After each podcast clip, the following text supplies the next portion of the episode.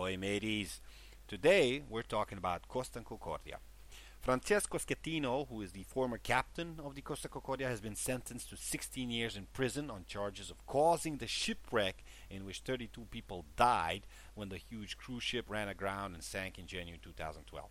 A court in uh, Italy handed down a verdict for Schettino, who is 54, on charges of multiple manslaughter, causing a shipwreck, and abandoning his ship.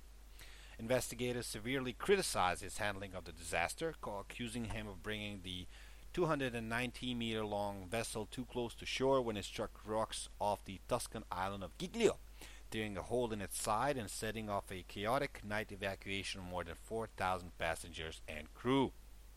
He has also been accused of delaying evacuation and losing control of the operation, during which he abandoned ship before all the 4,200 passengers and crew had been rescued. Uh, prosecutors have asked for a sentence of 26 years uh, for Schettino, who has admitted some responsibility as captain. Hey, some responsibility, can you believe it? Uh, but denies blame for deaths that occurred during the evacuation. He was left alone in the dock to answer for the disaster after the ship's owner, Costa Cruises, a unit of Carnival Corporation, paid a 1.13 million fine in dollars to settle, and prosecutors accepted plea bargains from five other officials. What a bastard.